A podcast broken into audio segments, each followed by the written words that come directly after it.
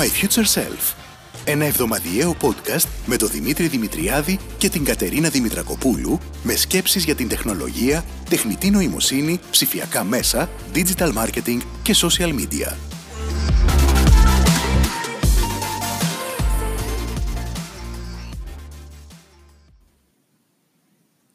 Καλησπέρα Κατερίνα. Καλησπέρα Δημήτρη, τι γίνεται; Χρόνια και ζαμάνια βρε.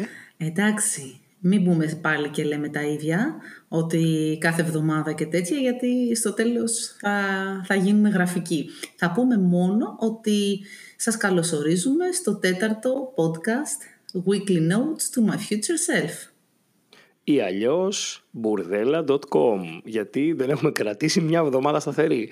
Σας αγαπάμε όμως και είμαστε εδώ για να γράψουμε επεισοδιάρα σήμερα. Οπότε βραδινή επεισοδιάρα με ποτάρες. Και αφιερωμένη στις γυναίκες, να το πούμε αυτό. Το σημερινό podcast το έχουμε αφιερώσει σε γυναίκες. Έχουμε την πρώτη μας καλεσμένη που είναι η Στέλλα Κασταγλή και είμαστε πολύ χαρούμενοι που είχαμε τη χαρά να μιλήσουμε με τη Στέλλα πριν λίγες μέρες. Να πούμε ότι... Εδώ να πούμε ναι, ότι αφιερωμένοι στο σεβασμό για τις γυναίκες και στο σεβασμό γενικά για την ανθρώπινη αξιοπρέπεια εκεί έξω, ε, εμείς όταν είπαμε να μιλήσουμε με τη Στέλλα δεν είχαν γίνει όλα αυτά που έχουν γίνει. Ε, μην κοιτάτε που θα το ακούσετε τώρα μετά από καταγγελίες, κραξίματα, χαμούλη. Ε, έρχεται από μια δική μας εσωτερική ανάγκη και όχι την επικαιρότητα. Σωστά. Ε, εμείς λοιπόν είχαμε τη χαρά να έχουμε την Στέλλα Κάσδαγλη, συνειδήτρια του μη κερδοσκοπικού οργανισμού Women on Top. Ε, ο οργανισμός Women on Top να πούμε ότι είναι αυτή τη στιγμή ο πιο έμπειρος οργανισμός στην Ελλάδα για την επαγγελματική ενδυνάμωση των γυναικών και την ισότητα. Η Στέλλα είναι επίσης συγγραφέας, μεταφράστρια, εκπαιδεύτρια εφήβων και ενηλίκων και φίλη. Και είχαμε τη χαρά να, να μιλήσουμε μαζί της για διάφορα πράγματα ε, για, τις, ε, για το ρόλο που έχουν οι, οι γυναίκες στους τομείς STEM στην Ελλάδα και για πολλά ακόμα ενδιαφέροντα. Οπότε ε, αν συμφωνείς Δημήτρη, πάμε να ακούσουμε τι είπαμε με τη Στέλλα πριν λίγες μέρες και να επιστρέψουμε για τα υπόλοιπα δικά μας. Πάμε να το ακούσουμε και έχω να σας πω ότι φτάσαμε να μιλήσουμε μέχρι και για Άρλεκιν. Οπότε ακούστε το απόσπασμα.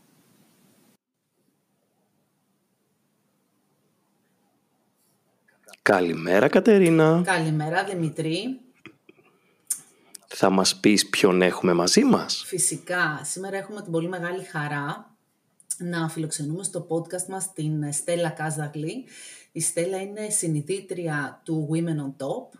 το Women on Top είναι ένας μη κερδοσκοπικός οργανισμός για την ε, επαγγελματική ενδυνάμωση των γυναικών και την ισότητα. Ε, είναι επίσης συγγραφέας, μεταφράστρια, ε, φίλη και έχουμε την χαρά να την έχουμε σήμερα μαζί μας ε, για να μιλήσουμε για πολλά και διάφορα. Στέλλα, καλημέρα. Καλημέρα και από μένα. Τι κάνεις; Ε, είμαι καλά. Ε, είμαι καλά και όχι καλά. Είναι η πρώτη μέρα που τα παιδιά του Δημοτικού γύρισαν στο σχολείο και ε, ε ζω μέσα σε ένα συνδυασμό ενθουσιασμού και τρόμου. Αυτό το έφυγαν επιτέλους. Έφυγαν. Και τώρα τι θα πάθουν, ξέρεις. ναι, ναι, σε, σε καταλαβαίνω απόλυτα και εμένα έφυγε ο μικρός και είναι λίγο, είναι λίγο καλύτερα τα πράγματα η αλήθεια ναι. Αυτό που θέλω να σας πω εγώ ως μη γονιός είναι ότι θα ξαναγυρίσουν το μεσημέρι. Δεν έφυγαν για πάντα. Εντάξει, αλλά μέχρι το μεσημέρι είναι πολλές ώρες ακόμα. Ωραία, πάμε να, να ξεκινήσουμε. Καταρχάς να σε ευχαριστήσουμε πάρα πολύ που είσαι σήμερα μαζί μας. Είναι πολύ μεγάλη μας χαρά. Και δική μου. Και θα ξεκινήσω με την πρώτη ερώτηση, ε, που ήταν και η αφορμή έτσι που ήθελα πάρα πολύ να έρθει σε αυτό το podcast. Μια και με τον Δημήτρη έχουμε την ενότητα Women in Tech. Σε αυτή την ενότητα λοιπόν... Συγγνώμη παιδιά. Δεν όχι, όχι, δεν είναι θέμα. Θες να κορνάρουμε κι εμείς, θες να βάλω ένα μπιμπ τώρα. θα, θα το βάλουμε στο, στη μουσική που θα κάνει στο intro, Δημήτρη, την κόρνα. Πες μας την ενότητα, Κατερίνα. Λοιπόν, σε αυτό το podcast, λοιπόν, δεν θέλει. Αφιόνισε ο άνθρωπος, Ίσως- αφιόνισε έξαλλο. Στέλλα, μήπως τον κλείνεις; Α, όχι, είναι, ήταν κουδούνι. Α, Α, Ήταν κουδούνι. κουδούνι. Θες να Θα το ανοίξει. αγνοήσω. Δεν θα νομίζω ότι θα χτυπήσει τρίτη φορά. είναι, Εντάξει, είναι, άμα είναι απ' έξω. να σου πω, είναι το courier από το Black Friday, ενάμιση μήνα μετά. Πι- Πιθανότατα, αλλά δεν πειράζει. Τώρα τι να κάνουμε. Ωραία, λοιπόν, πάμε. Ε, εμείς λοιπόν εδώ μιλάμε για Women in Tech και πολύ έτσι, συχνά αναφερόμαστε σε γυναίκες που παρά το ότι συνέβαλαν σε πολύ μεγάλο βαθμό, δεν είναι αρκετά γνωστές. Ε, θέλαμε λοιπόν να σε ρωτήσουμε από την εμπειρία σου, κυρίως μέσα από το Women on Top, Πιστεύεις ότι έχουμε αρκετές γυναίκες στην Ελλάδα σε τομείς science, technology, engineering και mathematics; Και αν όχι, γιατί συμβαίνει αυτό; Ε, το μόνο σίγουρο είναι ότι δεν έχουμε. Ε, και δεν είναι μόνο από την α, δική μας εμπειρία στο Women on- on Top αυτό, είναι και τεκμηριωμένο ερευνητικά. Βγήκε πρόσφατα από την Ευρωπαϊκή Επιτροπή ο πίνακας αποτελεσμάτων για τις γυναίκες στην ψηφιακή εποχή για το 2020 και είμαστε στην τρίτη θέση από το τέλος ως χώρα. Γενικά στην Ευρώπη υπάρχει θέμα με αυτό, αλλά σκέψου ότι εμείς έχουμε ένα 24% των Ελληνίδων που δεν έχουν χρησιμοποιήσει ποτέ το ίντερνετ. 24%. Απίστευτο. 24% που δεν έχουν χρησιμοποιήσει Ποτέ, ποτέ, το ίντερνετ. ποτέ. Αυτό όμως μήπως είναι και στα πλαίσια του γενικού media literacy, δηλαδή υπάρχει και ένα αντίστοιχο ανδρικό ποσοστό; Ε, είναι πολύ πιθανό. Δεν έχω τώρα τον αριθμό για τους, αν- για τους άντρες. Βλέπω ότι στην, α, στην Ευρωπαϊκή Ένωση το αντίστοιχο ποσοστό για τις γυναίκες είναι 10%. Α, οκ. Άρα είμαστε πάρα πολύ πίσω γενικότερα. Είμαστε πολύ πίσω και έχουμε μόνο το 16,4% των ειδικών στην πληροφορική και τις επικοινωνίες είναι γυναίκες, ενώ στην Ευρώπη είναι το 17,7%. Αυτό λοιπόν λέει πολλά. Ε, δεν είναι μόνο δικό μας πρόβλημα, αυτό είναι το πρώτο πράγμα που λέει, είναι γενικό το πρόβλημα. Ωστόσο, μέσα σε αυτό το γενικό πρόβλημα είμαστε ακόμα πιο πίσω. Ε, τώρα, στην ερώτηση του γιατί συμβαίνει αυτό, εμείς στο Women on Top έχουμε διαπιστώσει κυρίως δύο βασικά προβλήματα. Το ένα πρόβλημα αφορά τις μικρές ηλικίες και αφορά το γιατί οι γυναίκες διστάζουν, ε, δεν θέλουν, φοβούνται να ασχοληθούν με επαγγέλματα τεχνολογίας. Ε, ποιο είναι αυτό το, αυτή η πολιτισμική εικόνα που έχει διαμορφωθεί, ποια είναι αυτή η εικόνα που έχει δημιουργηθεί για τις γυναίκες σε σχέση με τις προσδοκίες της κοινωνίας από εκείνες, ότι πρέπει κυρίως να είναι χαρτωμένες και όμορφες και λιγότερο να είναι κλεισμένες ε, πάνω από έναν υπολογιστή και να ασχολούνται με νούμερα και κώδικα. Ε, αυτό λοιπόν είναι το ένα κομμάτι που πρέπει να αντιμετωπίσουμε, ε, με- που έχει να κάνει με τα κορίτσια, έχει να κάνει με τις έφηβες, έχει να κάνει με τις νέες φοιτητρίες. Ε, και το δεύτερο κομμάτι είναι το, για τις γυναίκες άνω των 30-35 που μπορεί να έχουν μπει σε μια διαδικασία καριέρας σε χώρους τεχνολογίας και STEM ευρύτερα, ε, ξεκινούν να κάνουν οικογένεια και βρίσκονται σε ένα χώρο ο οποίος ανδροκρατείται, ο οποίος δεν δίνει την αξία που θα ήθελαν ή θα περίμεναν ή θα έπρεπε στα θέματα φροντίδας και οικογένειας, ε, ενδεχομένως να μην τις ανταμείβει ικανοποιητικά και να μην τις ανταμείβει, ανταμείβει ισότιμα. Οπότε βλέπουμε γυναίκες άνω των 35-40 να αποχωρούν από το χώρο αυτό. Να Εννοείς καίγονται, να- αν θέλετε. Μμ. Να αποχωρούν οριστικά, δηλαδή, όχι break. ναι. Όχι, να αποχωρούν οριστικά. Στο κομμάτι που έχει να κάνει δηλαδή με τα στερεότυπα προκαλεί και αλλαγή καριέρας τόσο πολύ. Ναι, ναι, ναι, ναι, ναι. ναι. Ουσιαστικά- Γιατί βρίσκεται, είναι, είναι μια κουλτούρα που δεν είναι φιλική προς τις γυναίκες. Και δεν- αυτό δεν σημαίνει ότι όταν μια γυναίκα μπει μέσα, ξαφνικά η κουλτούρα γίνεται φιλική. Σε καμία περίπτωση. Ίσα ίσα μπορεί να γίνει και πολύ εχθρική. Ακριβώς. Να πάμε στην επόμενη ερώτηση. Ε, διαβάσαμε μία πρόσφατη έρευνα η οποία δείχνει ρε παιδί μου αυτό ακριβώς που λες. Ότι οι προκαταλήψεις και τα στερεότυπα ε, και αυτό που προβάλλουν ε, δημόσια ρε παιδί μου όταν οι γυναίκες προβάλλουν δημόσια τη δουλειά τους τους χαρακτηρίζει όλα αυτά τα bitchy, bossy, emotional ε, όπως επίσης και πολύ hate speech από άλλες γυναίκες.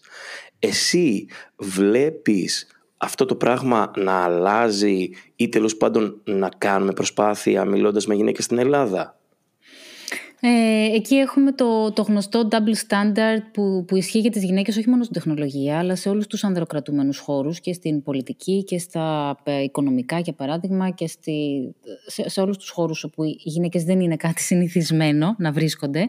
Ε, Ουφό, αλλά γίνεται. Ναι, είναι, είναι λογικό. και είναι το ναι. double standard που λέει ότι μπορείς να είσαι ή ικανή και bitch, ικανή και αντιπαθής ή συμπαθής και ανίκανη. Δεν μπορείς, να είσαι, δεν μπορείς να είσαι και συμπαθητική και ικανής στη δουλειά σου. Και νομίζω ότι αυτό είναι κάτι που ακούγεται υπερβολικό, αλλά το βλέπουμε συνέχεια να συμβαίνει γύρω μας και όχι μόνο γύρω μας και σε εμάς.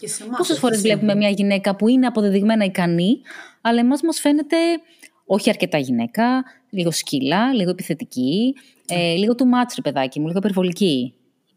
Εντάξει, είναι αυτό που έχουμε αναγκαστικά στο μυαλό μας το στερεότυπο ετών και μέσα από το στερεότυπο ετών έχουμε συνδυάσει όλο αυτό με μια πολύ αρσενική ενέργεια, ας πούμε, και και, και επίσης υπάρχει και το άλλο ε, εκπληκτικό, ότι δικαιολογείται και όλα σε αυτό το στερεότυπο του τύπου «μα πρέπει να γίνει αγενής και μπόση για να μπορέσει ας πούμε να...» Δηλαδή είναι αγενής ή μπόση ή ξέρω εγώ ε, μπίτσι, γιατί διαφορετικά δεν μπορεί να επιβληθεί. Δηλαδή υπάρχει και αυτό. Κοίταξε, εγώ δεν έχω καταλήξει σε σχέση με αυτό. Δηλαδή, αυτό και δεν νομίζω ότι είναι και κάτι στο οποίο μπορούμε να καταλήξουμε, γιατί είναι case by case.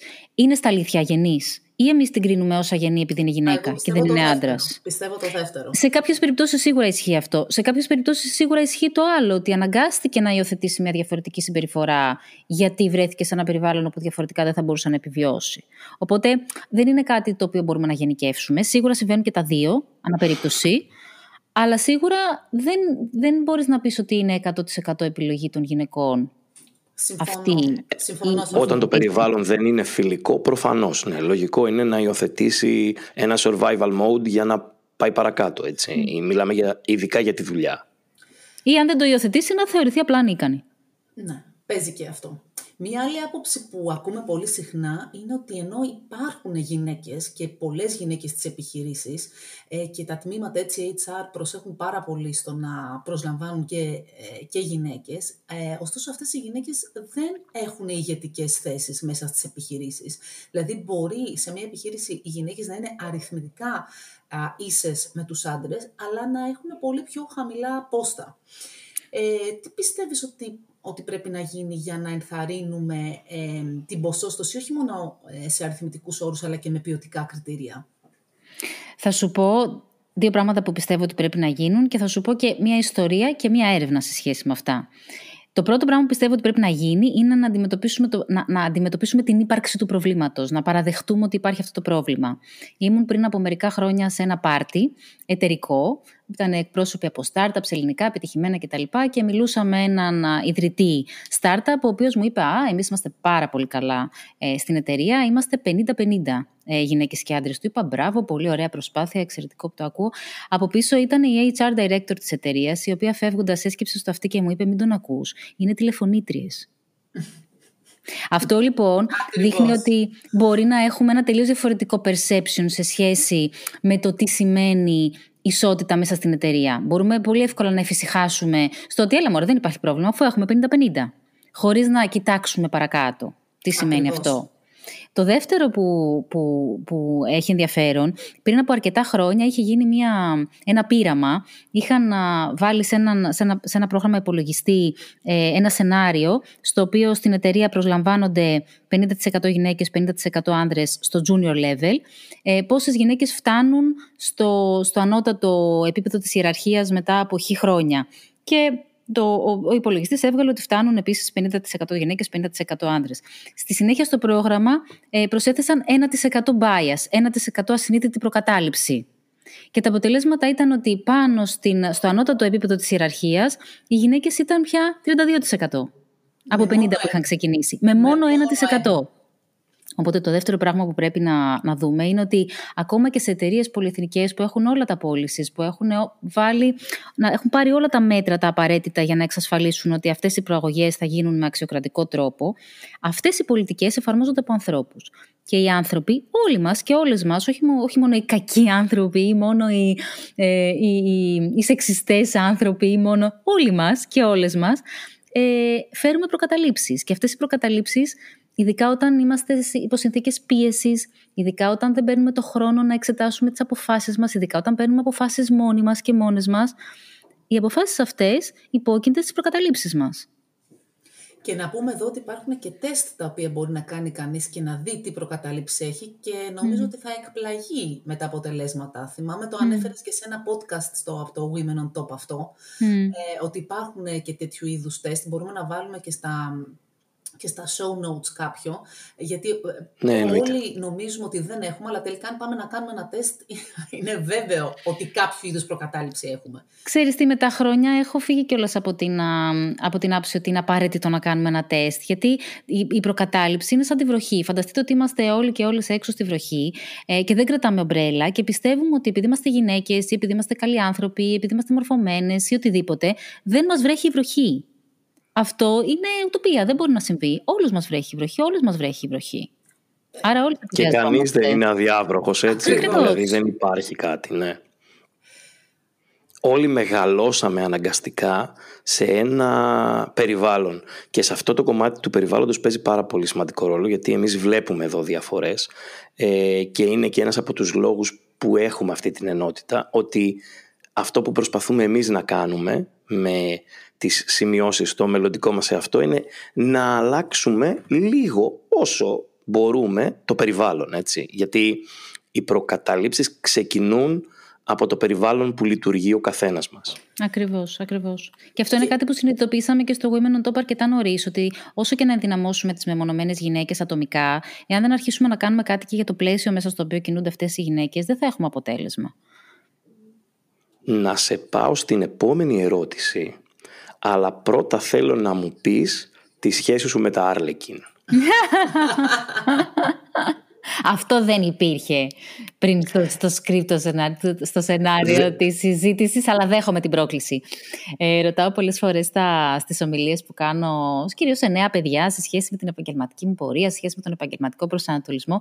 Τους ρωτάω ποια πιστεύετε ότι ήταν η πρώτη μου δουλειά. Είμαι σήμερα εδώ που είμαι, είμαι πάρα πολύ χαρούμενη για το σημείο που είμαι. Ποια πιστεύετε ότι ήταν η πρώτη μου δουλειά για να φτάσω σήμερα εδώ. Και υπάρχουν λίγοι και λίγες διαβασμένες που έχουν διαβάσει κείμενα που έχω γράψει στο παρελθόν, αλλά οι περισσότεροι δεν το βρίσκουν. Η πρώτη μου δουλειά λοιπόν ήταν μεταφράστρια Άρλεκιν. Αυτό είναι. Εγώ σου λέω ειλικρινά, σε θαυμάζω γι' αυτό, γιατί λέω διάφορα για τις δικές μου πρώτες μου δουλειές και με κατακρίνει η Κατερίνα, ε, αλλά έχοντας ε, διαβάσει πολύ Bell γιατί εγώ γενικά καταναλώνω λογοτεχνία σε κάθε μορφή. Ε, σε, σε θαυμάζω γι' αυτό πολύ. Ήταν μεγάλο σχολείο, ήταν πολύ μεγάλο σχολείο και το λέω πάρα πολύ σοβαρά αυτό. OK, okay, ναι, προφανώς και ήταν μεγάλο σχολείο γιατί στην ουσία από εκεί μέσα βλέπεις και όλο αυτό το... Ε, φαντάζομαι ότι σε σχέση με την κουβέντα μας με τον bias, μέσα από τα Arlequin θα έχεις διαβάσει και θα έχεις μεταφράσει πολύ bias, έτσι. Πολύ bias, σίγουρα. Ε, έχω μάθει να δουλεύω με πολύ συνέπεια και πολύ ε, ευσυνειδησία, αν θέλεις. Ε, γιατί αυτή η δουλειά μπορεί να φαίνεται χαχαχαχουχουχου, αλλά έχει πολύ συγκεκριμένα όρια που πρέπει να σεβαστείς. Ε, έχω μάθει πώς να ε, υπερασπίζομαι τον εαυτό μου και πώς να πιστεύω εγώ περισσότερο στον εαυτό μου, έχοντας υπάρξει 19 χρονών σε ένα περιβάλλον όπου δεν ανήκα ε, εξορισμού. Ε, οπότε κάθε δουλειά νομίζω ότι, ότι μας δίνει εφόδια, για την, για, τουλάχιστον για την αμέσως επόμενη, ίσως και για τις πολλές επόμενες. Οπότε το θέμα του νέου σου βιβλίου είναι 30 σπουδαίες γυναίκες που άλλαξαν τον κοσμο Και θέλουμε ε, να μας μιλήσεις λίγο ε, για την έμπνευση, για ε, τι είδες εσύ σε αυτές τις 30 γυναίκες, πώς μπορούμε να δημιουργήσουμε νέα πρότυπα και γενικά ε, κάνε ένα shameless self-promo όσο περισσότερο μπορείς για το βιβλίο γιατί μας ενδιαφέρει. Ωραία. Ε, να πω ότι είναι το βιβλίο που, που ίσως με βασάνισε περισσότερα από όλα όσα έχω γράψει και ένα από αυτά για το οποίο είμαι πιο περήφανη. Ε, ήμουνα πολύ χαρούμενη, πριν το γράψω, ήμουνα πάρα πολύ χαρούμενη για όλη αυτή την παραγωγή βιβλίων με γυναίκες πρότυπα που υπήρχε στο εξωτερικό, αλλά χανόταν ένα πολύ μεγάλο μέρος της χαράς μου όταν άνοιγα αυτά τα βιβλία και έβλεπα ότι είναι γραμμένα σε στήλη Wikipedia. Ε, έβλεπα ότι υπήρχε μια σελίδα για κάθε γυναίκα, στην οποία απαριθμούνταν τα βασικά γεγονότα της ζωής της. Και στα αλήθεια δεν είχα καμία όρεξη να διαβάσω αυτή την εγκυκλοπαιδική καταγραφή. Και πιστεύω ότι και καμία, κανένα παιδί, κανένας έφηβος, κανένας μεγάλος δεν είχε όρεξη να καθίσει να διαβάσει ένα βιβλίο που αποτελείται από εγκυκλοπαιδικά entries. Ε, οπότε σκέφτηκα πόσο μεγαλύτερο ενδιαφέρον θα είχε αν για αυτές τις γυναίκες διαβάζαμε πραγματικές ιστορίες ε, ιστορίες που θα μπορούσαν να σταθούν σε ένα οποιοδήποτε βιβλίο και σε ένα οποιοδήποτε πλαίσιο. Ε, και στην πορεία ανακάλυψα ότι ο καλύτερος τρόπος για να γίνει αυτό είναι να είναι ιστορίες υπομένες από τις ίδιες τις γυναίκες. Ε, άρχισα λοιπόν να προσπαθώ να διαλέξω, γιατί ένα βιβλίο έχει αρχή και τέλος, δεν μπορείς να χωρέσεις εκεί μέσα τα πάντα. Οπότε άρχισα να προσπαθώ να περιορίσω τις επιλογές, οι οποίες ήταν πάρα πολλές. Προχθές με ρώτησε η κόρη μου, «Μαμά, πόσες είναι οι γυναίκες που άλλαξαν τον κόσμο. Και φυσικά εννοούσε πόσες γυναίκες είναι μέσα στο βιβλίο. Αλλά ε, της είπα ότι ξέρεις ότι οι γυναίκες που άλλαξαν τον κόσμο είναι πάρα πολλές. Δεν μπορούμε να τις μετρήσουμε, ακόμα και αν δεν ξέρουμε για αυτές. Εγώ έπρεπε να διαλέξω 30. Ε, διάλεξα λοιπόν κάποιες που ήταν πρώτες, ήταν πρωτοπόροι στον τομέα τους. Διάλεξα κάποιες που δεν τις ήξερα και δεν τις ξέρει ο πολλής κόσμος. Ε, διάλεξα... Σημαντικό. Ναι, ναι, ναι. Ε, διάλεξα γυναίκες που δεν ήταν τέλειες, γιατί πιστεύω ότι καμιά μας και κανένας μας δεν είναι τέλειος και αυτό δεν πρέπει να μας εμποδίζει από το να αλλάξουμε τον κόσμο. Πολλές φορές όταν μιλάμε για αυτούς του ανθρώπους που έκαναν κάτι σημαντικό, έχουμε την τάση να τους παρουσιάζουμε κάτω από ένα φωτοστέφανο, ε, σαν να μην έκαναν ποτέ λάθη, σαν να μην έκαναν ποτέ αστοχίες, σαν να μην είχαν ποτέ λατώματα. Και μέσα από αυτές τις ιστορίες θέλησα να δείξω και αυτή την πλευρά των γυναικών. Και προβάλλουμε και μία εξειδανίκευση που δεν βοηθάει ειδικά τα νέα παιδιά να ταυτιστούν ακριβώς, έτσι. Ακριβώς, ακριβώς. Στέλλα, ακριβώς. Ναι. πες μας από τις 30 αυτές γυναίκες μία που ήταν λιγότερο γνωστή και που πραγματικά έτσι σε άγγιξε όσο έγραφε στην ιστορία της. Ε, θα σας πω δύο. Μία που δεν ήξερα ήταν η Barbara Batrick, η οποία ήταν μία από τις πρώτες ε, ε, boxers στην, στην Αμερική. Ε, και, και έτσι είναι, είναι φοβερή η ιστορία του ότι είδε ε, μια φωτογραφία της πρώτης, πρώτης, πρώτης boxer που δεν ε, δούλευε επαγγελματικά, απλά έπαιζε ρασιτεχνικά και είπε θέλω να γίνω αυτό σε μια εποχή που ε, στις εφημερίδες γραφόταν ότι δεν είναι γυναίκα, δεν μπορεί να είναι γυναίκα για να ασχολείται με αυτό το άθλημα. Και μία που με συγκίνησε πάρα πολύ ήταν η Γιούνκο Ταμπέι, η οποία ήταν ε, ε, Ιαπωνέζα και ήταν η πρώτη γυναίκα που κατέκτησε τις, ε, τις 7 κορυφές. Ε, οι κορυφές, η, κάθε η υψηλότερη κορυφή της κάθε μίας υπήρου ε, συναποτελούν τις 7 κορυφές, τις λεγόμενες, Seven Summits. Ε, η Ταμπέι λοιπόν Είχε, ήταν φοβερή ορειβάτισσα και είχε, αρχίσει, είχε βάλει στόχο να ανέβει τις 7 κορυφές. Ε, είχε αρχίσει την προσπάθεια ζητώντας sponsorships από εταιρείες, αλλά την κούραζε τόσο πολύ η διαδικασία του να συνομιλεί με τις εταιρείες και να προσπαθεί να ικανοποιήσει τις τις ανάγκες τους και τις απαιτήσεις τους, που αποφάσισε ότι δεν θα ξαναζητήσει χορηγία. Οπότε αυτό που έκανε ήταν ότι έκανε ιδιαίτερα μαθήματα, γιατί ήταν μια μαμά, μεγάλωνε τα παιδιά της, οπότε έκανε ιδιαίτερα μαθήματα στο σπίτι της και μάζευε όλα τα λεφτά που κέρδιζε από τα μαθήματα και χρηματοδοτούσε έτσι τις αποστολές της. Και κατάφερε έτσι να κάνει αυτές τις αποστολές που την οδήγησαν να γίνει η πρώτη γυναίκα που ανέβηκε τις 7 κορυφές. Μιλάμε για πολλές ώρες μαθήματα. Πολλές ώρες μαθήματα. Πάντως είναι... Ε, πολλές είναι, ώρες και εντάξει... Ε, είναι πολύ... Ε, ξέρεις, με εντυπωσιάζει πάρα πολύ το πόσο λίγο δρόμο έχουμε κάνει σε κάποια πράγματα σε σχέση με την πρώτη ιστορία που είπες για τη γυναίκα μποξέρ. Ε, δηλαδή μέχρι τώρα διαβάζουμε για τη Σερένα Williams, α, ξέρεις, κακά σχόλια ας πούμε και shaming ότι δεν είναι γυναίκα mm. κλπ. Είδες, σε κάποια πράγματα είμαστε ακόμα πάρα πολύ ε, πίσω. Ναι. Ε, ναι. Τέλος πάντων. Και σε μία ομιλία έχω ακούσει από μία άλλη mountaineer που έχει κάνει τέλος πάντων ε, τις συγκεκριμένες κορυφές ότι το, της έδωσαν και αστερισμό με το όνομά της πια. Mm. Αναγνωρίστηκε δηλαδή τόσο πολύ που έχει δικό της αστέρι. Ωραίο. Οπότε, τι λες Κατερίνα; Ωραίο λέω αυτό με το αστέρι, μου άρεσε. Θα σου ονομάσω και σένα ένα, μη στεναχωριέσαι. Ναι. Θα πούμε ένα αστέρι Δημητρακοπούλου τουλάχιστον. Στέλλα, να κλείσουμε με το Women on Top. Ε, Καταρχάς είμαι πάρα πολύ χαρούμενη που, το, που η νέα πλατφόρμα θα γίνει πραγματικότητα. Πρόσφατα να πούμε ότι έγινε ένα πολύ ωραίο έτσι, crowdfunding ε, campaign για το Women on Top με στόχο να, να υλοποιηθεί η νέα πλατφόρμα που θα ενώνει ε, τις ε, μέντορες με τις μεντορείς, έτσι. Έχω τη χαρά να είμαι και μέντορα στο Women on Top, οπότε έχω ένα λόγο παραπάνω να το περιμένω. Φοβερή μέντορας. Να το περιμένω πώς και πώς. Ε, πες μας όμως λίγο για ε, όσες και όσους δεν ξέρουν ακόμα το Women on Top, ε, τι ακριβώς θα προσφέρει αυτή η νέα πλατφόρμα και πώς μπορεί μια γυναίκα να απευθυνθεί σε εσάς για να βρει υποστήριξη; Εννοείται. Ε, το mentoring είναι το πρώτο πράγμα που ξεκίνησε να κάνει το Women on Top και ένα από τα πράγματα που ακόμα κάνουμε και σήμερα, που κάνουμε πολύ περισσότερα, αλλά το mentoring παραμένει η βάση μας.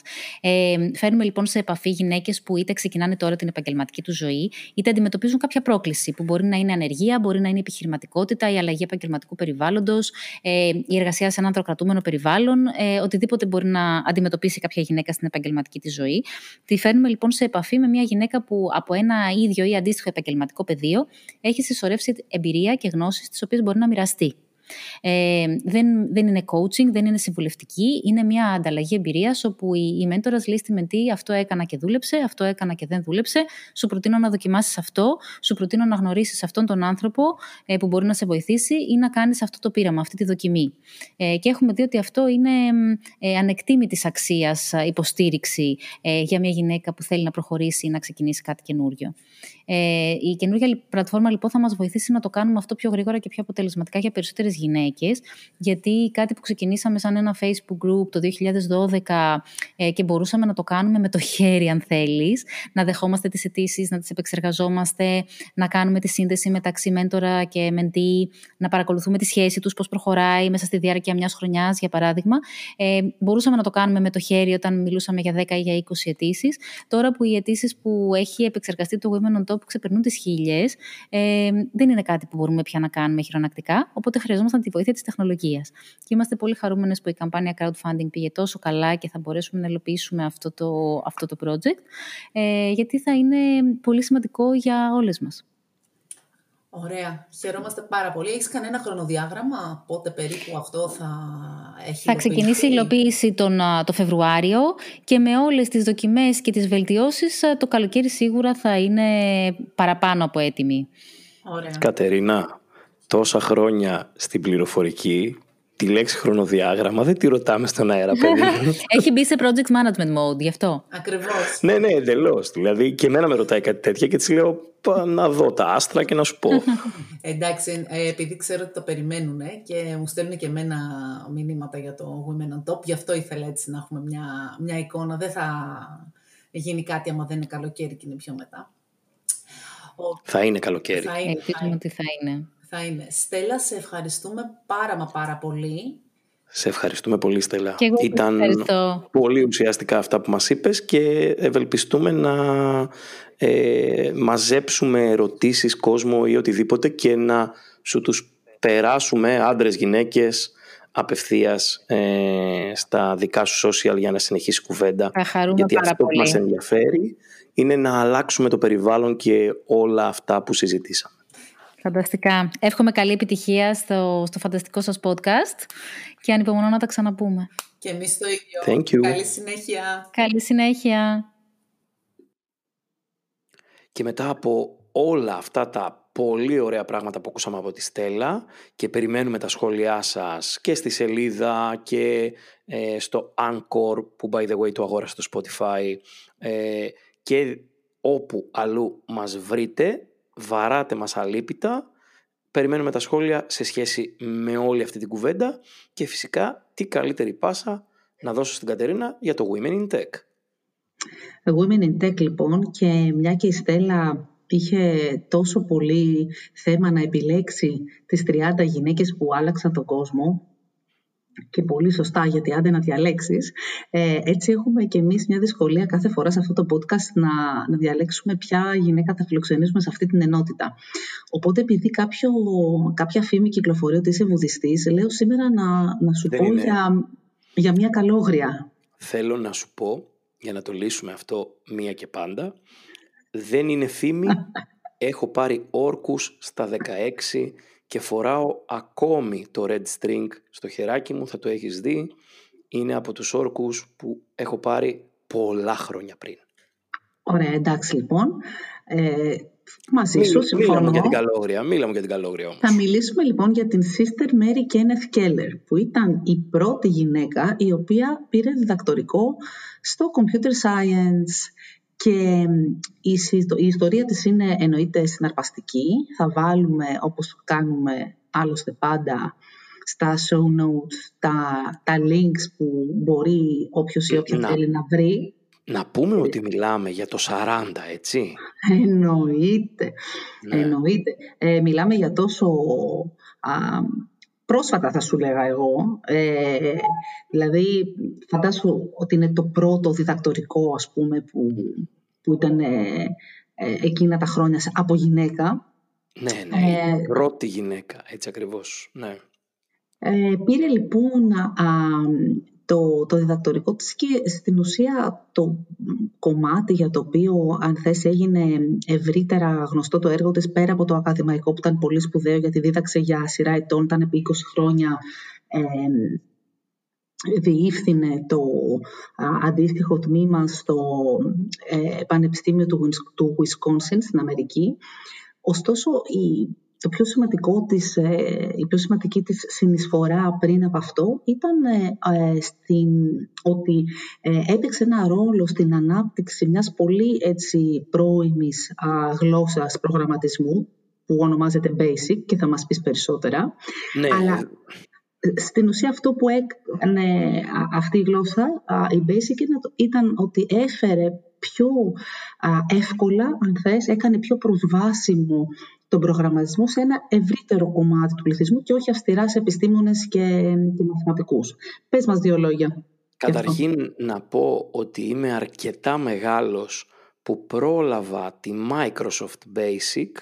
Ε, η Basic ε, που έγραψαν τέλος πάντων οι ερευνητές του Dartmouth είναι στην ουσία η πρώτη γενικής χρήσης high level γλώσσα προγραμματισμού. Τι εννοούμε high level, μέχρι εκείνο το σημείο ε, η γλώσσα προγραμματισμού ήταν low level, δηλαδή γράφαμε κώδικα ε, για bits ε, πάνω στα ίδια τα κυκλώματα. Μετά από τον κώδικα στα ίδια τα κυκλώματα περάσαμε σε καρτέλες που έτρεχαν πάλι αντίστοιχα bits and pieces από τις καρτέλες και τώρα φτάσαμε εδώ πέρα που, στην περίοδο που μιλάμε το 64 στην ουσία ε, να μιλάμε για μία high level γλώσσα προγραμματισμού που ήταν στην ουσία και η πρώτη που μας έδωσε την αρχή των uh, microcomputers που σιγά σιγά είχαν μια πολύ μικρή μνήμη 4 kilobyte. Φαντάσου αυτή τη στιγμή 4 kilobyte είναι ένα άρθρο που θα πούμε στο podcast, τόσο είναι περίπου 4 kilobyte. Ε, και... Απίστευτο είναι αυτό που είπες τώρα.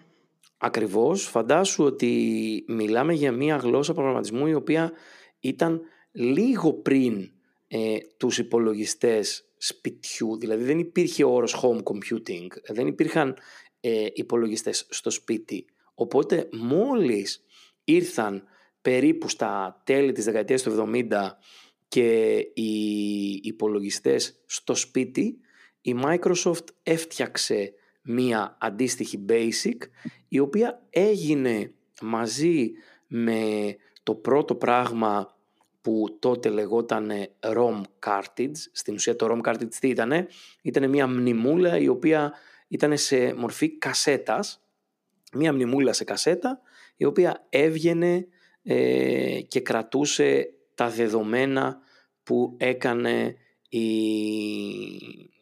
η, τους όποιους υπολογισμούς έκανες με την ε, Basic.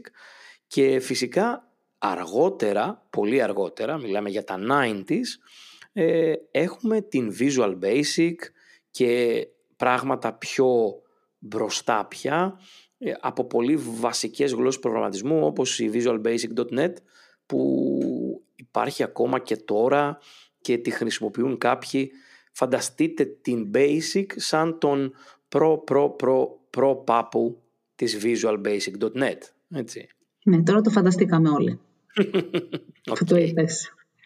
Εγώ όμως θα μείνω και θα επιμείνω στο γεγονός ότι από το 1965 που πήρε το PhD ε, αυτή η σπουδαία γυναίκα και μετά στήριξε πάρα πολύ το κομμάτι ε, της, ε, της γνώσης επί 20 χρόνια δίδασκες στο Πανεπιστήμιο και σε πάρα πολλές γυναίκες και κάτι που έχει πει και που ε, μου άρεσε πάρα πολύ και, και θέλω έτσι να το μοιραστούμε μέσα από αυτό το podcast. Έχει να κάνει και όλες με artificial intelligence που ε, μας αρέσει τόσο πολύ. Είχε πει λοιπόν ότι για πρώτη φορά μπορούμε τώρα μηχανικά να προσωμιώσουμε ε, την διαδικασία α, της γνώσης, δηλαδή ε, την, ε, το να καταλαβαίνει, να θυμάται, να υπάρχει κριτική σκέψη και ε, problem solving και το να λύνει δηλαδή προβλήματα και ότι μπορούμε πια να κάνουμε πραγματικά έρευνες στην τεχνητή νοημοσύνη. Αυτό, αν σκεφτείς πότε υπόθηκε και πόσο έχουμε προχωρήσει από τότε... Εδώ τώρα να σου πω ότι στην ουσία εκεί στα 60s, ε, γιατί για το βιβλίο μου κάνω μια πολύ μεγάλη έρευνα πάνω στη τεχνητή νοημοσύνη, αλλά έχω καταλήξει ότι γενικά φαντάζομαι ότι οι πρώτες μαρτυρίες αν θέλεις και τέλος πάντων οι πρώτοι άνθρωποι που ασχολήθηκαν ήταν μία κολεκτίβα συγγραφέων το 30 με το 32 που λεγόντουσαν futurists και στην ουσία έγραψαν το The Future of, Everything, δηλαδή είχαν, έχουν γράψει 32 βιβλία, τα οποία εκδόθηκαν στην Αγγλία από ξεχωριστούς τόμους, όπου είχαν από το The Future of Flying Machines μέχρι το The Future of Women. Δηλαδή έχει πάρα πολύ διαφορετικά πράγματα, αλλά αυτό που θέλω να σου πω είναι ότι ένας πολύ κοντινός της σε ηλικία, ο Herbert Dreyfus, ήταν από τους πρώτους ο οποίος έδωσε ε, στα 60's ε, όλα τα, αν θέλεις, καλύτερα να πω, λίγο πιο ε, normal assumptions σε σχέση με το human reasoning, δηλαδή με τον τρόπο που θα εξελιχθεί η τεχνητή νοημοσύνη. Και μετά από εκεί και πέρα ε, ήρθαν άλλοι μαθηματικοί όπως ο Σολομόνοφ ας πούμε που έδωσε τη μαθηματική θεωρία σε σχέση με τις... Ε, τώρα θα γίνω πολύ τεχνικός, αλλά τέλος πάντων ο Σολομόνοφ ήταν αυτός που έβαλε τα θεμέλια για να πάρουμε την ε, Bayesian μέθοδο ε, των Inductive Analytics να την κάνουμε universal. Ήταν πάρα πολύ σαφές αυτό που είπες. Ναι. Πάρα πολύ σαφές. Δηλαδή πραγματικά έτσι είναι και αυτή η ώρα τώρα που ήταν, ρε παιδί μου, πραγματικά είδα ένα bubble να σκάει και κατάλαβα ότι αυτό ήθελε ο Σολομόνο. Λοιπόν, υποσχέσου ότι θα βάλεις κανένα link για αυτά που λες κάτω από το, από το podcast. αυτό, που θα, αυτό που θα ήθελα να βάλω είναι το link στο βιβλίο που δεν έχω γράψει ακόμη. Ωραία, Αλλά... μέχρι να το γράψεις, γιατί προς το πάνω κατάφερες να τελειώσεις το άρθρο που απειλούσες εδώ και ένα μήνα, μέχρι να γράψεις το ναι. βιβλίο, γράψε δύο-τρία links από την έρευνα τουλάχιστον που έχεις κάνει. Ναι, ναι, θα δώσω και ποιος ήταν ο Σολομόνοφ και ποια είναι η θεωρία σε σχέση με την, με την Bayesian μέθοδο. Και φτάνει μέχρι εκεί για αυτό το podcast, γιατί θα, θα μας κάψεις σε όσους μας ακούνε. Λίγο, Έχω, λίγο. Μπράβο, ναι, λίγο, λίγο, παιδιά. Είναι, είναι 11 και 24 πίνουμε και είμαστε με την Κατερίνα Δημητρακοπούλου. Δηλαδή, νομίζω ότι μπορούμε να πάμε μέχρι το πρωί να της αναλύω μεθόδους Bayesian και εκείνη να σιγοντάρει. Οπότε... Μετά, μετά από 10 ώρες γραφείο, μία ώρα Facebook Live κλπ. Ναι, αυτό καταλαβαίνεις τι δείχνει, ότι είμαστε ανώμαλοι. Θέλω να ακούσω αν ακούγονται τα παγάκια, περίμενε. Ακούγονται, ακούγονται. Τέλεια, τέλεια. Ε, ε, λοιπόν, θα πάμε στο πρέπει επόμενο. Να γίνουμε, πρέπει να γίνουμε βραδινοί όπως τα παιδιά της νύχτας. Να μας ακούτε και βράδυ. Στο, το έχουμε ξαναπεί αυτό. Το έχουμε Μπράβο, ξαναπεί ναι. στο, στο, προηγούμενο. Θυμάσαι που προσπαθούσαμε να θυμηθούμε την Ελεάνα. Όχι, μην πάμε μας πειράξει και βάλει κανένα τέτοιο εικαστικό για θα φρικάρω. Όχι, όχι. Θα βάλω στα show notes ότι, πώς λέει, καταναλώστε υπεύθυνα, ακούγεται καλύτερα βράδυ. Λοιπόν, πάμε τώρα στο συγκλονιστικό νέο της ημέρας, που είναι πιο ότι ο Δημητριάδης κατάφερε να τελειώσει το άρθρο Μαμούθ, την εγκυκλοπαίδεια των trends για το 2021. Ε, έγραψα κι εγώ τέλος του χρόνου ένα άρθρο το οποίο ένας φυσιολογικός άνθρωπος μπορεί να το διαβάσει και να πάρει μια ιδέα. Έγραψε και ο Δημητριάδης ένα, την επιτομή των trends 10 λεπτά στο, στο Medium για να το διαβάσεις. Παρεπτόντως πάρα πολύ ωραίο. Ε, σε ευχαριστώ πάρα πολύ. 21 digital trends και νομίζω ότι δούλεψαν 21 άνθρωποι άπειρες ώρες για να φτάσουμε, πρόσεξε, για να φτάσουμε στα 21. Γιατί τους είχα βομβαρδίσει σε όλη την ομάδα με τι να σου πω τώρα, καμιά πενινταριά trends και για καθένα από αυτά είχα μία βασική αντίρρηση γιατί πρέπει να είναι ένα από τα 21. Οπότε κάποια στιγμή ε, η, η Νανό που είναι η κειμενογράφος μας και με βοηθάει ρε παιδί μου στο να είναι ελληνικά αυτά τα άρθρα και να τα καταλαβαίνει ο μέσος άνθρωπος μου λέει ναι αλλά πρέπει να είναι 21. Με έχεις κάψει με τα άπειρα άρθρα ρε παιδί μου. Το 21 και... πώς προέκυψε; Από το 2021. Ξέρω, ήτανε, ήτανε δύο τόσο... και ένα και να τελειώνει η ιστορία. πρώτον, πρώτον αυτό. Και δεύτερον, πραγματικά ήταν τόσο, τόσο ξέρεις, προβλέψιμο που λέω μα δεν είναι αυτό, κάτι άλλο έχει σκεφτεί. Εδώ λοιπόν, τώρα ωραία. να σκεφτείς ότι ε, ένα, καταρχήν και το 20 και το 18 και το 19 ε, και το 17 και το 16 έχω γράψει πραγματικά τον αριθμό της χρονιάς ναι, αλλά άμα ε, γράψεις τόσες πολλές τάσεις, σίγουρα θα πέφτεις μέσα. Όχι, του χρόνου θα γράψεις πιο λίγες. Του χρόνου θα γράψω δύο από το 22. Ακριβώς. Ακριβώς. Ναι. Λοιπόν, άκου τώρα τι θα κάνω. Επειδή Πες. δεν είναι δυνατόν να πούμε και τι 21 τάσει. Παπύρο, λαό Βρυτάνικα, ναι, σωστά. Γιατί θα πρέπει να κάνουμε podcast μέχρι το ξημέρωμα. Θα κάνω εγώ μια επιλογή. Έτσι. Θα βγάλω α, αυτά που είχαμε. Όχι, αυτά, αυτά τα οποία ε, είχα βάλει εγώ στο δικό μου άρθρο που έχουμε σε προηγούμενο podcast στα show notes και θα πάμε να, να πούμε για μερικά άλλα που έχεις γράψει και θα συνεχίσουμε και στο επόμενο, εντάξει, γιατί πραγματικά έχεις πράγματα τα οποία αξίζουν να τα συζητήσουμε. Θα ξεκινήσω, θα ξεκινήσω λοιπόν από το ε, νούμερο 7. Νούμερο 7. Θέλω να μας εξηγήσεις τι εννοείς με το marketing ιδιωτικότητας. Αυτό που ήθελα και μάζεψα και παραδειγματάκια για να το καταλάβουμε, δηλαδή το ότι ε, η British Airways πλήρωσε 183 εκατομμύρια για λάθος με τα προσωπικά της δεδομένα, για μία πάτη. Τα Marriott χρεώθηκαν 99 εκατομμύρια γιατί δεν κατάφεραν να προστατεύσουν τα προσωπικά τους δεδομένα. Γενικά στην Αμερική ε, βγήκε ο Elon Musk και έκανε tweet άμα θέλετε να μιλάτε φύγετε από το Messenger και πάτε στο Signal.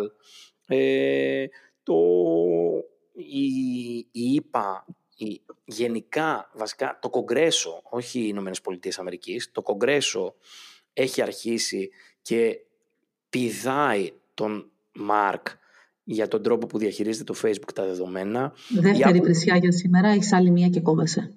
Η Apple βγήκε και είπε, γιατί δεν είπαμε τρεις, δέκα μου είχες δώσει την άλλη φορά. Ε, το μείωσα. Εντάξει. Το μείωσες, OK, okay, okay.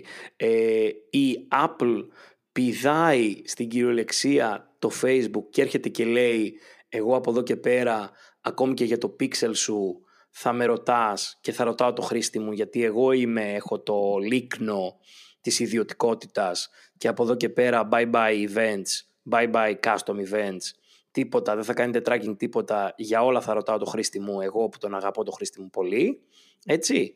Και για να κάψω και μία ακόμα βρισιά, αυτό πιστέψτε με είναι τεράστια πούτσα για το Facebook. Προσπαθεί να το λύσει.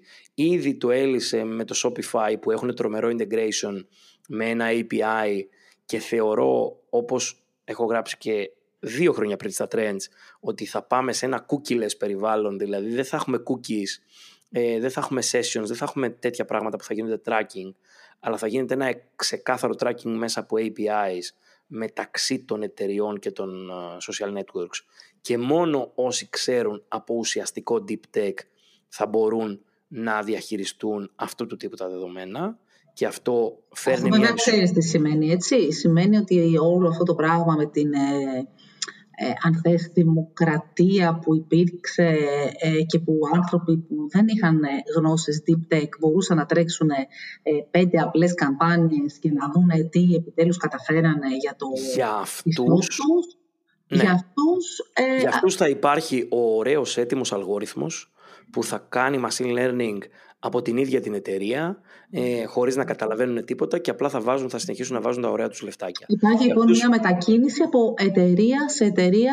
Α, Έτσι ακριβώς. Και από οργανισμό σε οργανισμό με κάποιες συνέργειες προκύψουν μεταξύ αυτών. Σωστά. Για αυτούς που από εδώ και πέρα θα θέλουν πραγματικά να κάνουν διαχείριση δεδομένων, θα πρέπει να απευθυνθούν σωστά και επαγγελματικά σε ανθρώπους που γνωρίζουν και μπορούν να τρέξουν τέτοιες λύσεις.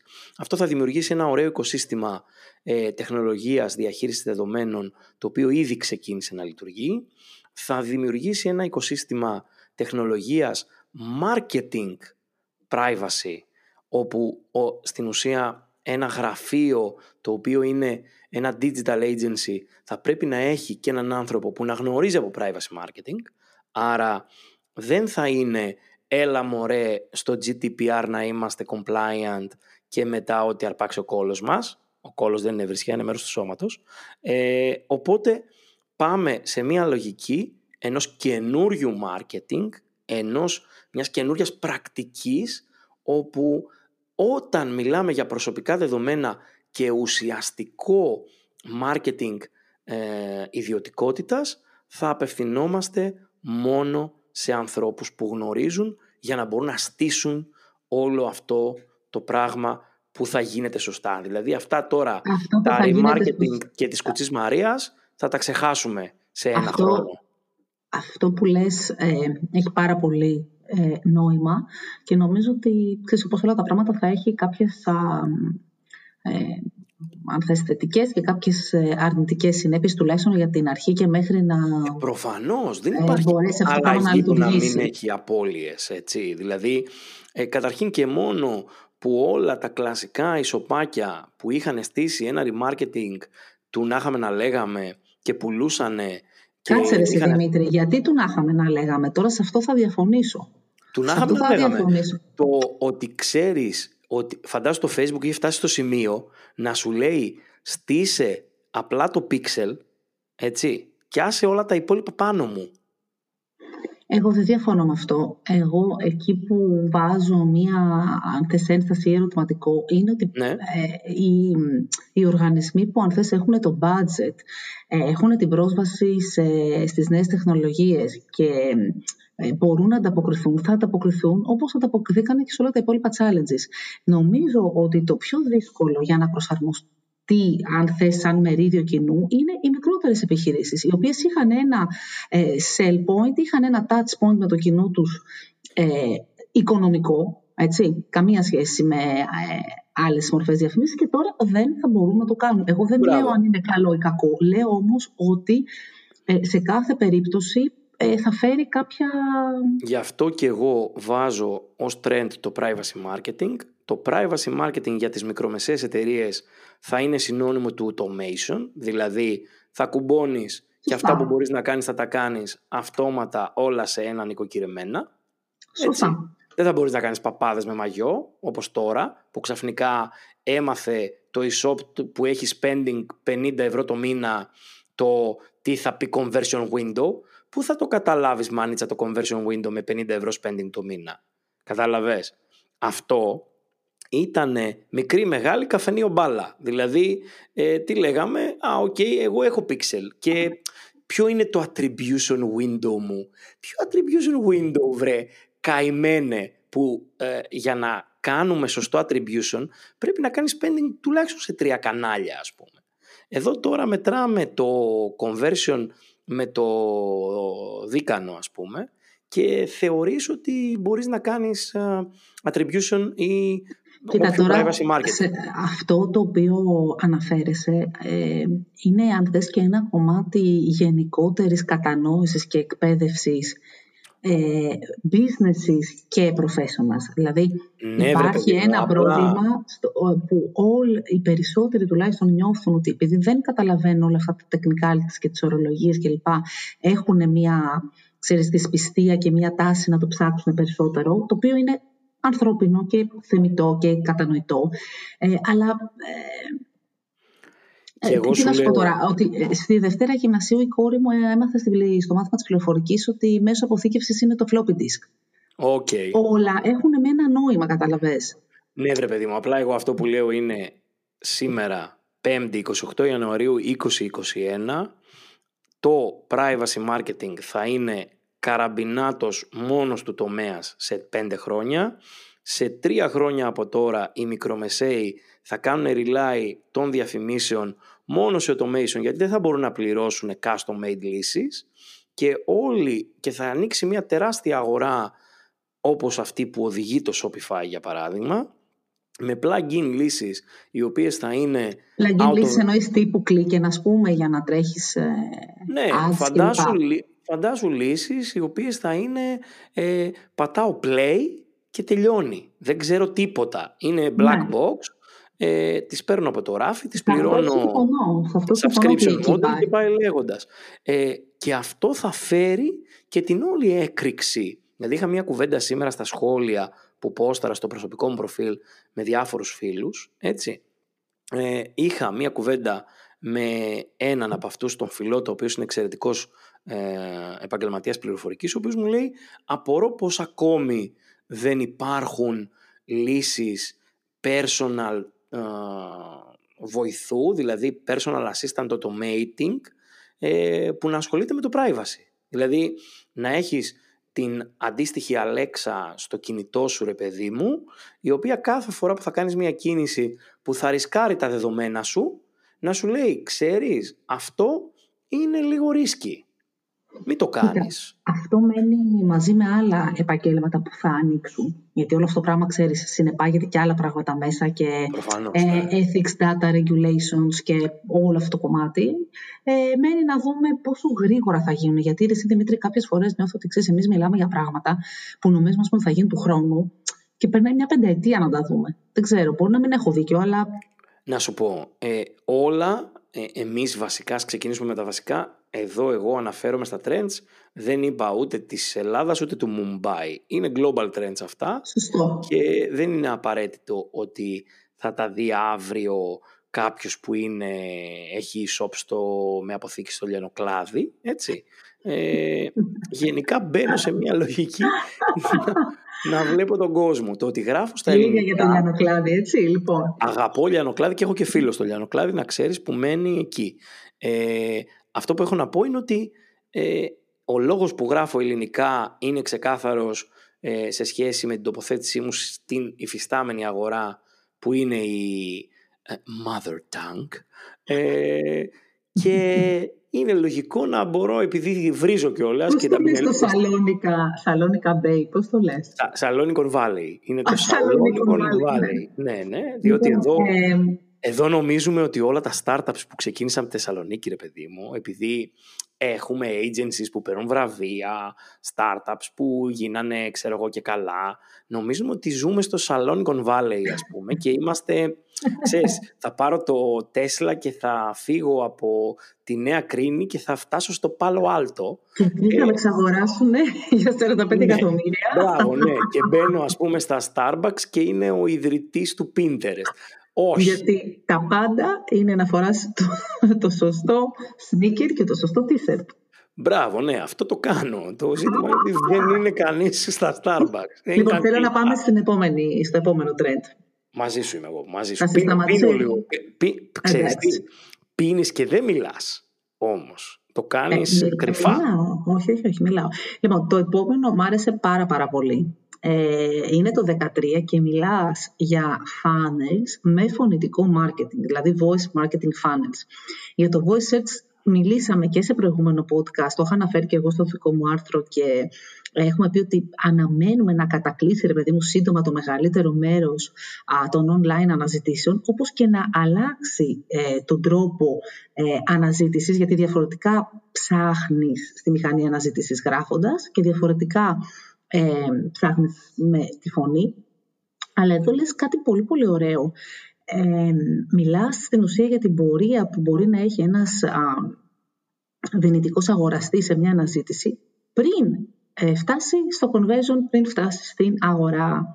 Οπότε πες μου λίγο τι σημαίνει ε, voice marketing funnels και τι, πώς μπορούμε να, τι μπορούμε να περιμένουμε έτσι άμεσα, μέσα στη χρονιά αυτή. Καταρχήν, όπως, όπως έχω πει πάρα πολλές φορές, πολλά χρόνια τώρα, έτσι. Δηλαδή, το έχω γράψει και στο προηγούμενο άρθρο για το 2020, το οποίο, όπως έχω ξεκινήσει το άρθρο μου, λέω ότι το 2020 ήταν η χρονιά που το μέλλον αναβλήθηκε. Δηλαδή, παγώσαμε τα πάντα, αλλά το, η φωνή για μένα είναι το καλύτερο interface που μπορείς να έχεις. Δηλαδή, αν μπορούσαμε να πούμε στις λάμπες, λάμπα άναψε, Βαγγέλη άνοιξε την πόρτα και όλα και αυτά, αυτά. Ναι, και όλα αυτά που κάνουμε τέλος πάντων ε, να τα κάναμε με τη φωνή, εννοείται ότι δεν θα χρειαζόμασταν ούτε διακόπτες, ούτε πόμολα, ούτε χερούλια, ούτε τίποτα. Γιατί, Γιατί είναι καλύτερο interface φωνή. Σε αυτό έχει να κάνει και με τις αναζητήσεις. Γιατί να πας να ανοίξεις ε, το Google ας πούμε στο κινητό σου που είναι το πιο απλό που το κάνουμε όλοι και να ψάξεις ποιο είναι το καλύτερο Ιταλικό εστιατόριο στην περιοχή όταν μπορείς να πεις Alexa πες μου ποιο είναι το καλύτερο Italian restaurant στην περιοχή στη δική σου γλώσσα και όταν λέω Alexa μπορεί να μην είναι Alexa μπορεί να είναι το Google Home μπορεί να είναι το Apple Pod μπορεί να είναι το Facebook Portal. Υπάρχουν πάρα πολλά πια τέτοια.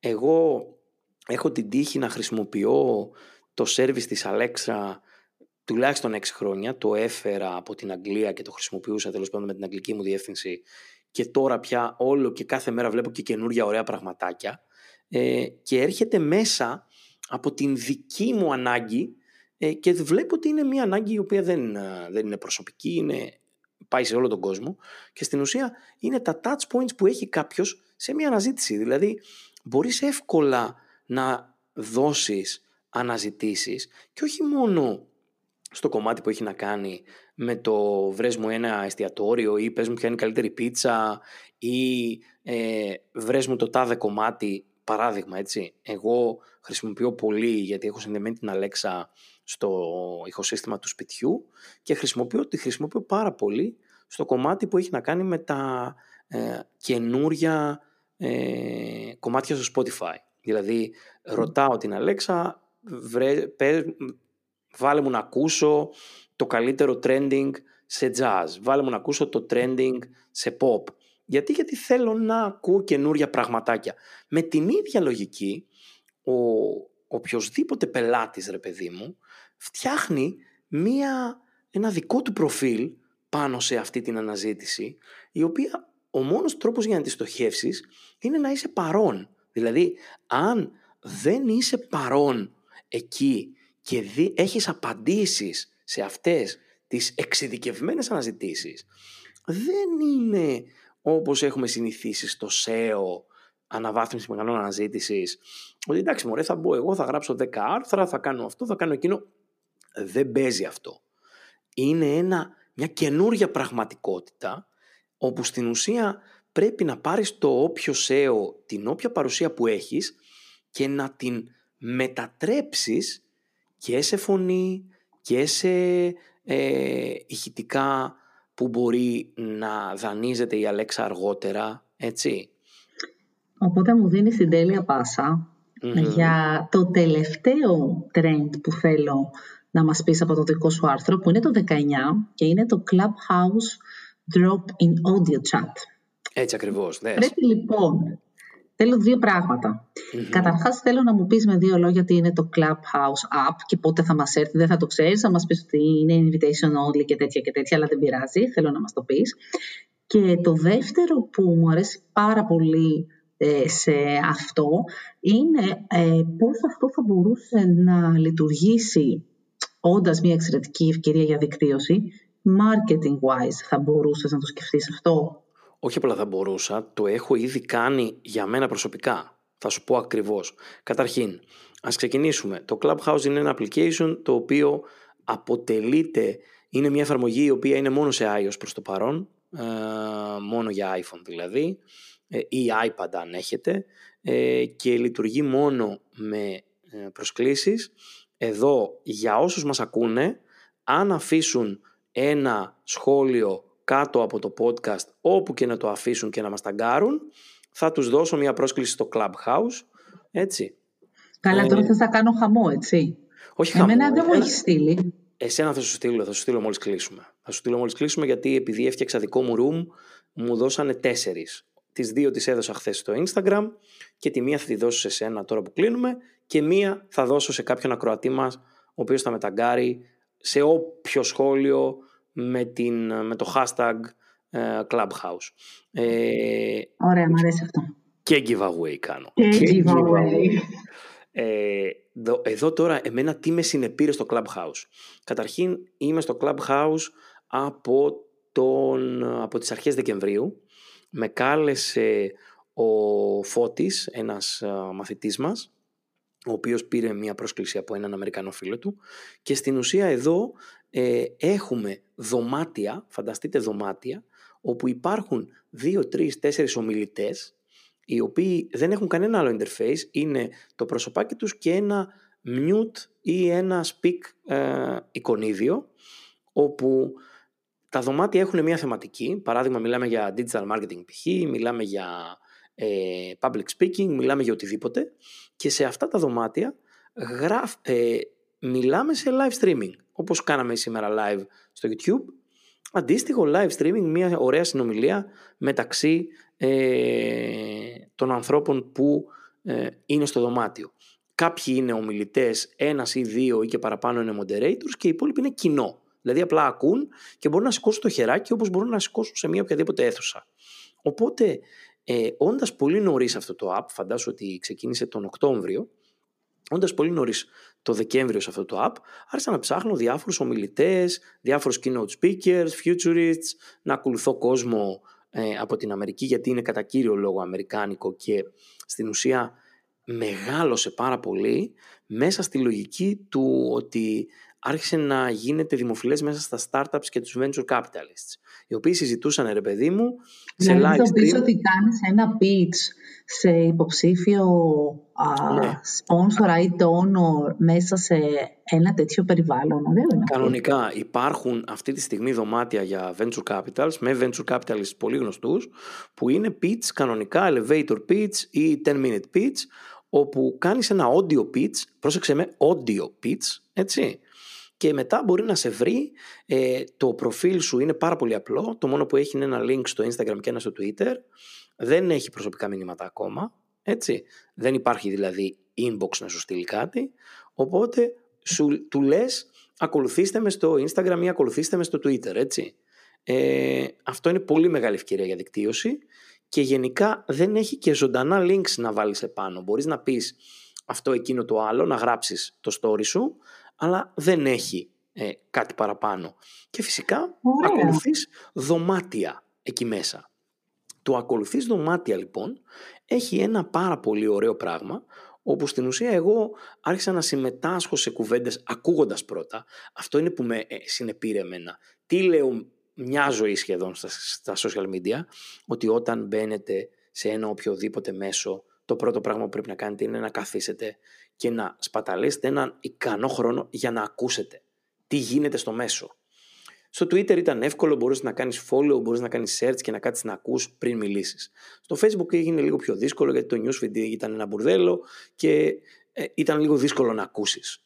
Στο Instagram ήταν λίγο πιο εύκολο, τέλος πάντων στο, στο Clubhouse είναι από φυσικού του έτσι. Δηλαδή αρχίζεις και μπαίνεις μέσα σε rooms και κάθεσαι και ακούς πριν σηκώσει το χεράκι σου. εδώ γυρνάμε πίσω στα βασικά. Έτσι, τι είναι η επικοινωνία; Η επικοινωνία είναι να ακούς πρώτα. Από εκεί ξεκινάνε όλα. Οπότε ε, με πολύ χαρά αναμένω την πρόσκληση και με πολύ χαρά αναμένω και τον άνθρωπο που θα το βάλει στα, στα σχόλια και θα του δώσει τη δική του. Έτσι ακριβώς. Εδώ να πω ότι εγώ ξεκινώντας και τρώγοντας όλο τον Δεκέμβριο ακούγοντας, άρχισα να σηκώνω το χεράκι μου και να τοποθετούμε σε ε, κανάλια τα οποία, σε rooms δηλαδή, που είχα άποψη, εννοείται, μίλησα για digital marketing, μίλησα για futurism, για future thinking ε, και αμέσως πήρα πάρα πολλές προσκλήσεις στο Instagram από κόσμο που έχει 100, 200, 300 χιλιάδες followers και είναι ήδη τέλος πάντων πολύ γνωστός σε αυτό που εγώ θέλω να εδρεωθώ και φυσικά με καλέσανε σε αντίστοιχα ε, YouTube Lives να μιλήσουμε, πήρα μία-δύο προσκλήσεις σε συνέδρια που θα γίνουν virtual, δηλαδή Ωραίο. ανέβηκε αυτό το πράγμα πάρα πολύ, απλά προσπαθώντας να ακούσω και να τοποθετούμε πολύ προσεκτικά.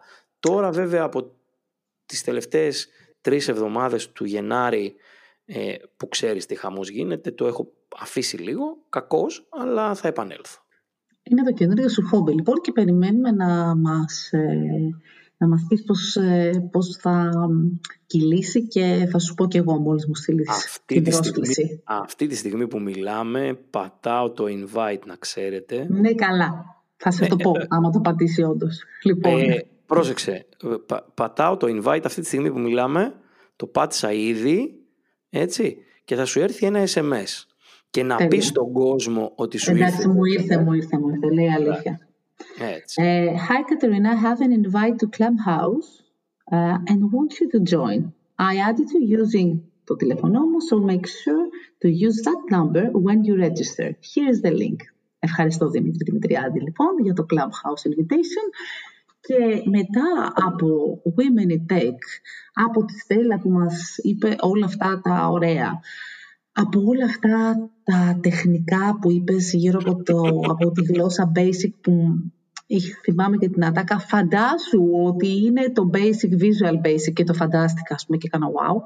Ε, νομίζω ότι ήρθε η ώρα να κλείσουμε με δύο πράγματα. Πρώτον, digital ζώδια για τον ζυγό, κατόπιν παράκλησης ε, προσωπικής φύσεως, ναι, του κοινού, ε, από φίλο που ζήτησε να ακούσει το ζυγό και θα κλείσουμε βέβαια και με το note που θα αφήναμε στο μελλοντικό μας εαυτό, έτσι.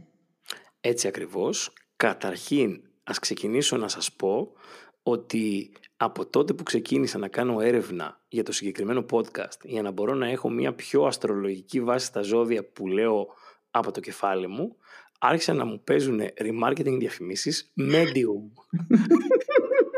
Να σου πω και μετά για Trends το 22 θα βγεις σε, σε βίντεο live με κρυστάλλινη σφαίρα μπροστά. Μα καταρχήν να ξεκινήσουμε με τα βασικά. Ασορτή με το μπλουζάκι, ξέρεις. Θα είναι όλο αυτό crystal ball.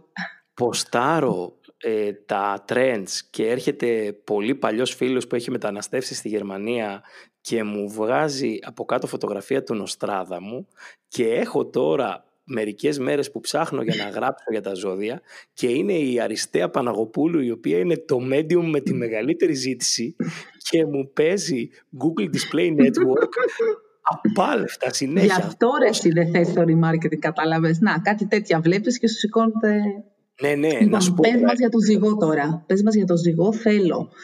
Ε, θα πεις προβλέψεις ετούς. Θα πω προβλέψεις έτους, ε, άμα είσαι σοβαρό medium. Καταρχήν. Δεν είναι medium η αστρολόγη, μην το ξαναπείς αυτό. Όχι, έχω μπροστά μου την Αριστεία Παναγοπούλου, με συγχωρείς. θέλω, θέλω να δώσω το τηλέφωνο της Αριστείας στον αέρα, αλλά φοβάμαι μην το πάρει κανένας από αυτούς που μας ακούνε και χρεωθεί τον κόλλο του. Ε, θέλω, να μου πεις, θέλω να μου πεις τι θα γίνει σε digital επίπεδο για τους αγαπημένους φίλους ζυγούς, τι θα τρέξει με τις καμπάνιες, πώς μπορούν να ανασετάνε καλύτερα χαμούλης, χαμούλης, χαμούλης. τα pop-ups κλπ. Άκου τι χαμούλης γίνεται. Το 2021 στους ζυγούς φέρνει θετικές αλλαγές. Το σημαντικό είναι ότι βασιστείτε στις φιλικές και επαγγελματικές σας σχέσεις. Κοινώς ζητήστε invitation για το Clubhouse για να περάσετε μια υπέροχη χρονιά. Μάθετε, άκου τώρα, από το παρελθόν και κοιτάξτε κατάματα προς το μέλλον. Κοινώς στα report, μην τα πετάτε έτσι. Μπράβο. Τι θα πει στο evaluation. Θέλει, αυτή τη στιγμή είστε σε ένα funnel. Το funnel έχει καταργηθεί και είμαστε σε digital touch points. Οπότε τη νέα χρονιά θέλει περισσότερο έλεγχο σε ό,τι αφορά τα θέματα του agency, τα του οίκου σας δηλαδή. Επικεντρωθείτε στο τι κάνετε στην καθημερινότητά σας και τυχόν ζητήματα που μπορούν να βγουν στην επιφάνεια θα αντιμετωπιστούν με επιτυχία. Και έχω Νιώθω και σαν σιγουριά. Ναι, άκου τώρα, άκου. Η σεληνιακή έκπληξη, έκλειψη του Μαΐου, έτσι, σημαίνει ότι θα ασχοληθείτε με σοβαρά σχέδια και προσέξτε να μην απλωθείτε με φτωχοδιαβόλους πελάτες που θα σας έρθουν και δεν θα παίζουν καλή μπαλίτσα. Να είστε πιο αυθεντικοί στον τρόπο που εκφράζεστε, κοινώς όταν έρχεται ο πελάτης και σου λέει τη μαλακία, εσύ να λες, μεγάλε, καλά μας τα λες, αλλά δεν παίζει μπαλίτσα έτσι. Συνδυάστε καρδιά με λογική για άριστα αποτελέσματα. Πόσο μπροστά, έτσι; Πάμε στο marketing με sentiment, δηλαδή, full. Μπράβο, ναι. Από τον Αύγουστο έως μέσα Σεπτεμβρίου περιορίστε λίγο τις καμπάνιες γιατί πρέπει να περάσετε λίγο χρόνο μόνοι σας. Κοινώς κλείστε remarketing funnels, κλείστε τα όλα και είναι απαραίτητο να βάλετε σε μια τάξη τη σκέψης σας και να σκεφτείτε το παρελθόν και να αναλογιστείτε τι σας προσέφερε. Αυτό σημαίνει Q1, Q2 παίρνω, είμαι Αύγουστο έτσι, Q1, Q2 παίρνω 15 μέρες ε, αδειούλα, δεν πάω πουθενά γιατί θα έχω lockdown, έτσι; και να φας τη γλώσσα σου. Με χαρά θα διαπιστώσει φίλες γε ότι θα επιλύσετε τις καταστάσεις και θα αφήσετε πίσω τα πράγματα που δεν χρειάζεται πια. Και να σου πω κάτι, θα σου άξιζε το Σεπτέμβριο να έρθω πίσω σε αυτό το podcast και να σου πω για τους ζυγούς τι έχει γίνει. Αλήθεια στο λέω. Εννοείται Έχεις τέτοια σιγουριά. Και για ακόμη μία φορά θα δεις ότι όπως και στις digital προβλέψεις μου έτσι και στα digital ζώδια πέφτω μέσα.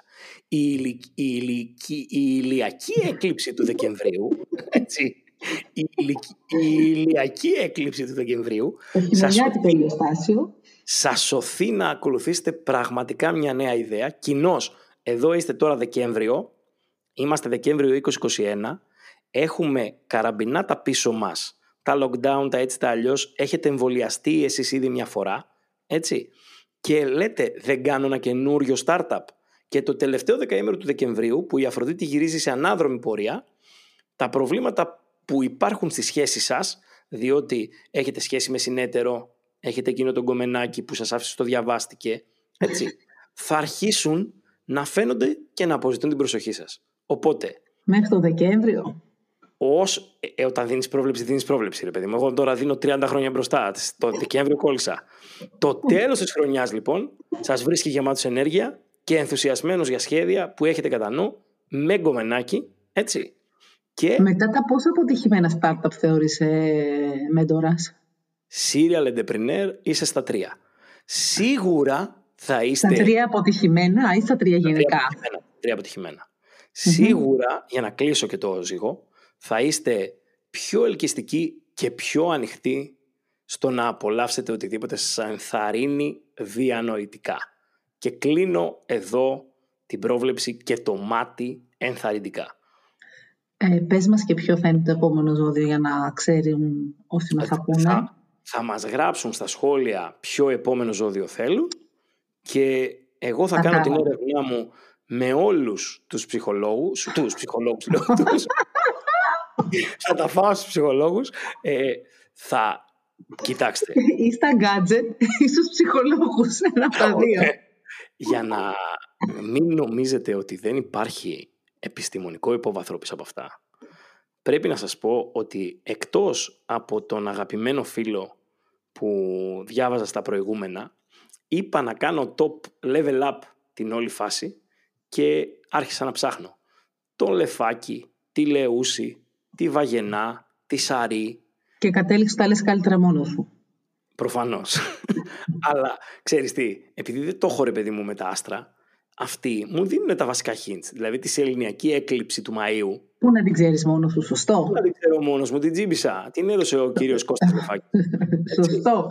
Σωστό. Λοιπόν, κάποια στιγμή πρέπει και στη σελίδα που έχουμε στο Facebook να αρχίσουμε να βγάζουμε τέτοια. Ε...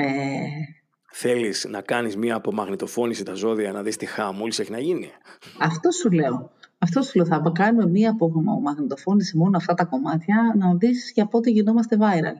Λοιπόν, μήπως ήρθε η ώρα να καληνυχτήσουμε, να αποχαιρετήσουμε μάλλον όσους μας ακούνε, τι λες; Έχουμε γράψει 45 λεπτά, συν τα 30 και κάτι λεπτά της Στέλλας.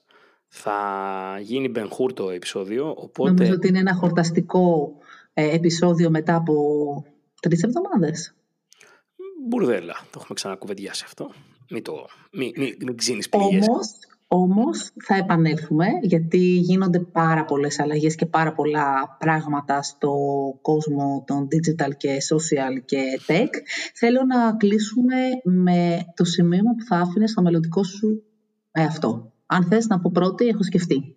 Ε, ωραία να πεις πρώτη γιατί εγώ δεν έχω σκεφτεί. Ωραία, το σκέφτηκα όση ώρα μίλαγες. Λοιπόν, το σημείο που θα έφερα στο μελλοντικό με αυτό θα ήταν να προσέχω πολύ τη φωνή μου. Mm, μ' αρέσει, μ' αρέσει. Έχει μέσα και trend, έχει και απ' όλα.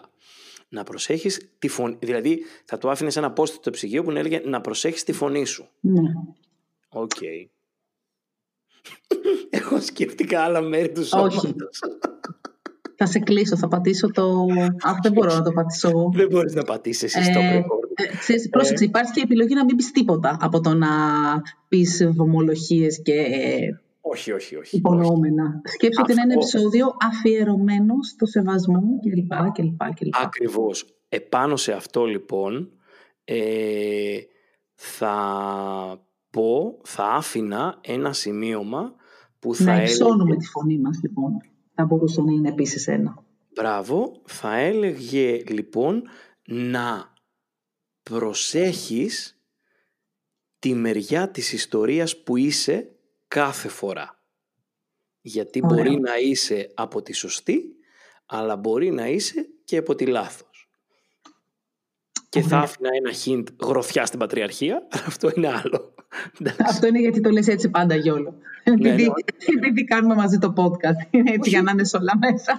Ειλικ- Ειλικρινά το πιστεύω και έχω κάνει άπειρες συζητήσεις και θα σε εκπλήξω άλλη φορά που θα κάνουμε μια εκβαθέων κουβέντα για το πόσο λάθος έχουμε καταλάβει την πατριαρχία, τις αρνητικές και τις θηλυκές ενέργειες αυτού του πλανήτη.